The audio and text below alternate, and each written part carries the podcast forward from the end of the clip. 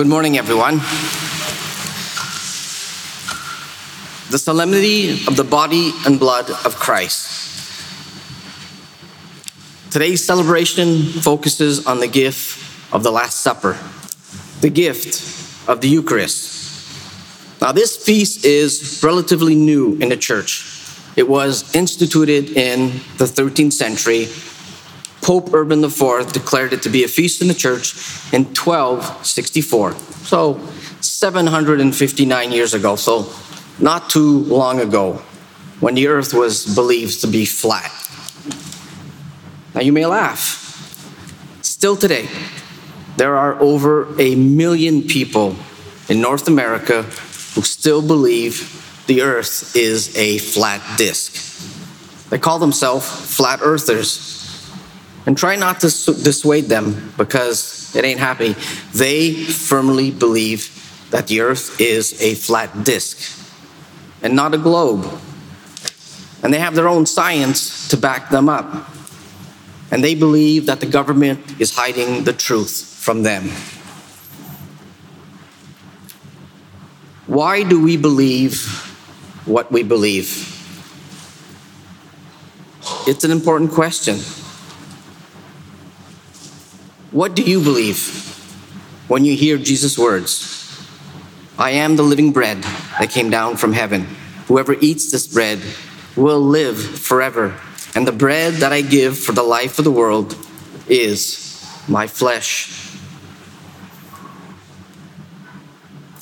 What do you believe when you see this little flat disc? What do you believe when you receive the consecrated host. Because today's feast is meant to help us grow in understanding of the Eucharist and our reverence for this great sacrament. And I believe it is a reminder for all of us to take note. For instance, we have the Blessed Sacrament in the tabernacle with the lit lamp showing the presence of Jesus among us.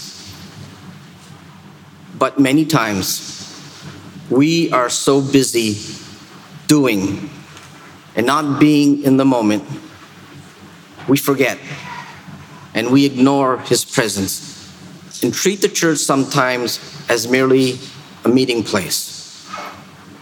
And I will be the first to admit that I am guilty of that.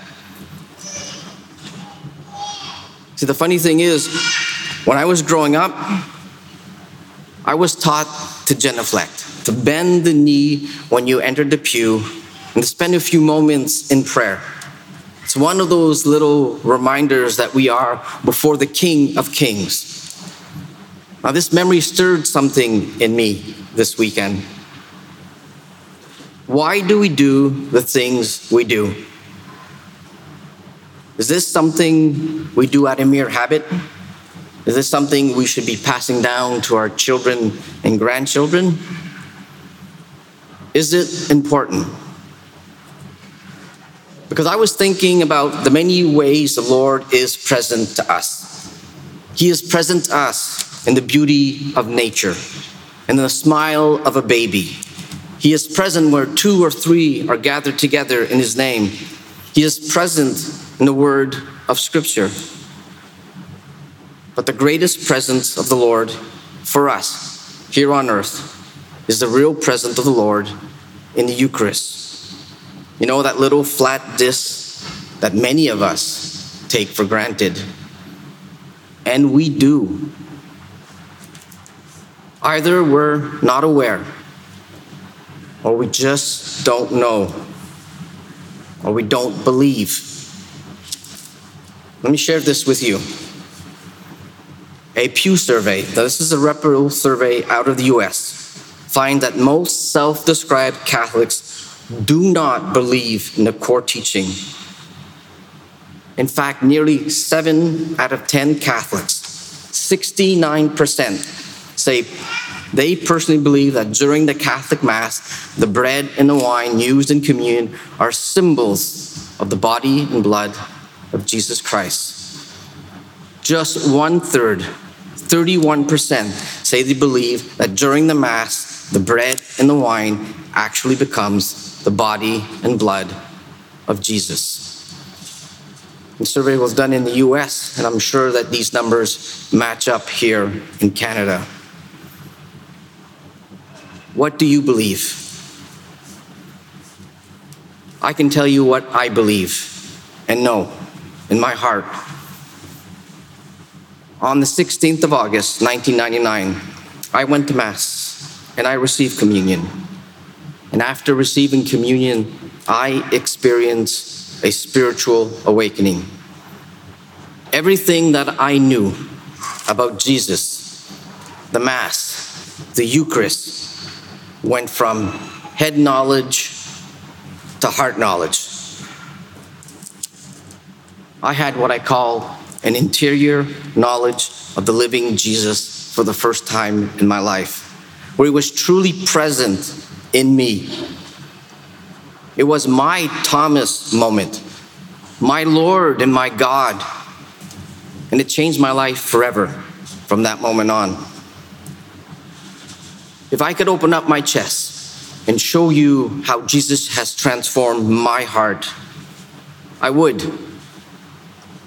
But I can't. I'd love to show you, but it comes down to a choice. What do you believe? Today is a day for us to reflect on exactly what happens at the Mass. Bread and wine become the body and blood of the Lord. So I believe there is little room here for Eucharistic theology. Now remember, I'm not a theologian, so I'm going to give it my best shot. At Mass, the substance of the bread and wine are changed, whereas the accidents, the appearance remain the same.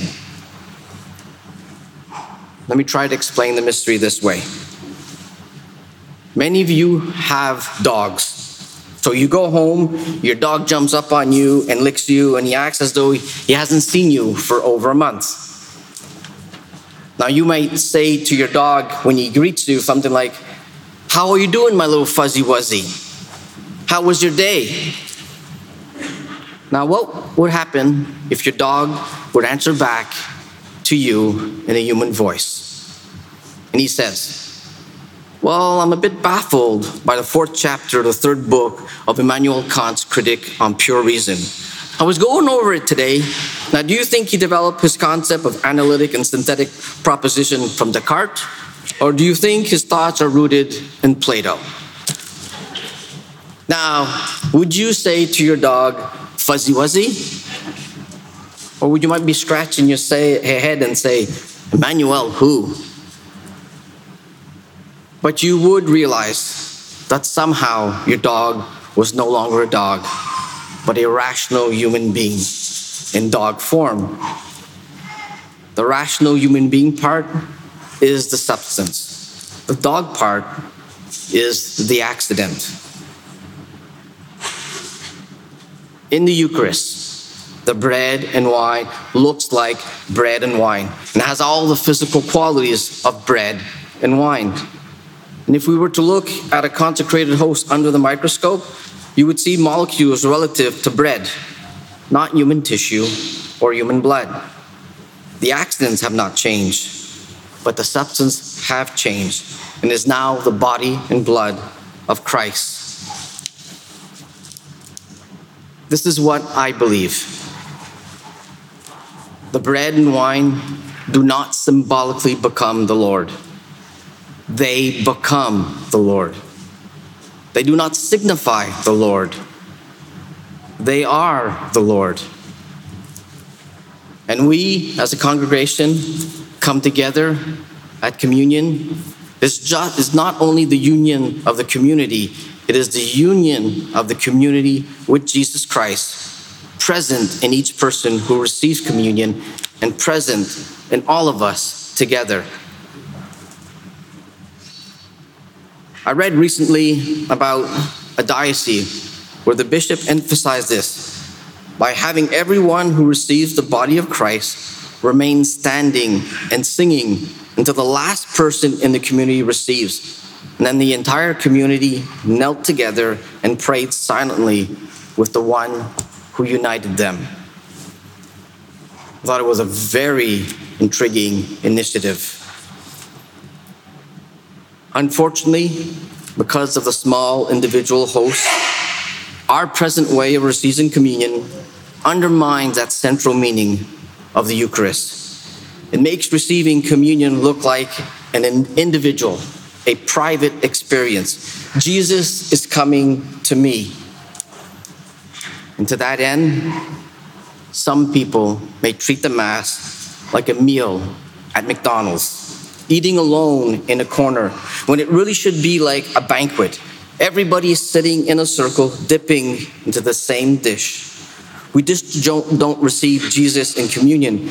We share together the broken body of Jesus Christ. So when Paul says in today's second reading, the cup of blessing that we bless, is it not a sharing of the blood of Christ? The bread that we break, is it not a sharing in the body of Christ? Because there is one bread, and we who are many are one body for we all partake in the one bread.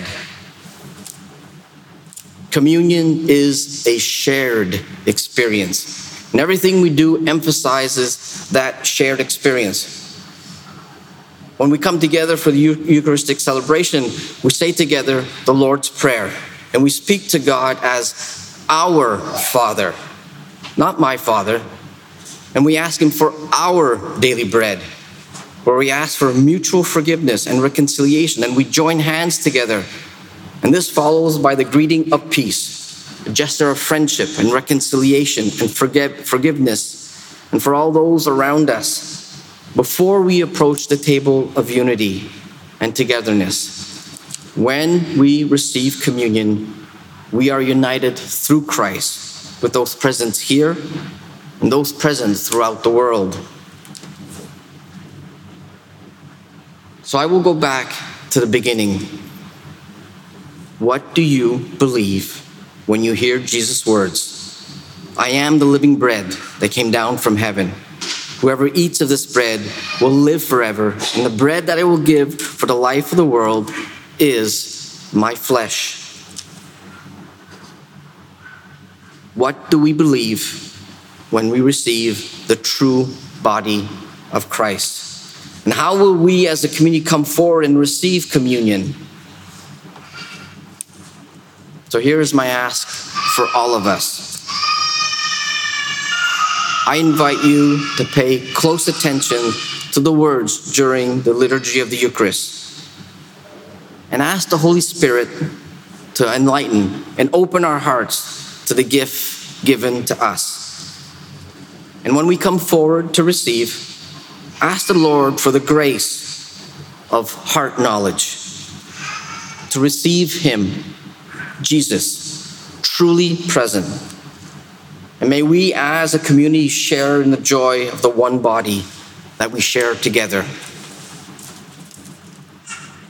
I believe at the very depth of my heart that we need to exalt in that which makes us uniquely Catholic. We need to celebrate the great, awesome gift of the Eucharist, the body and blood of our Lord Jesus Christ. Can I get an amen? Amen. Amen. Thank you.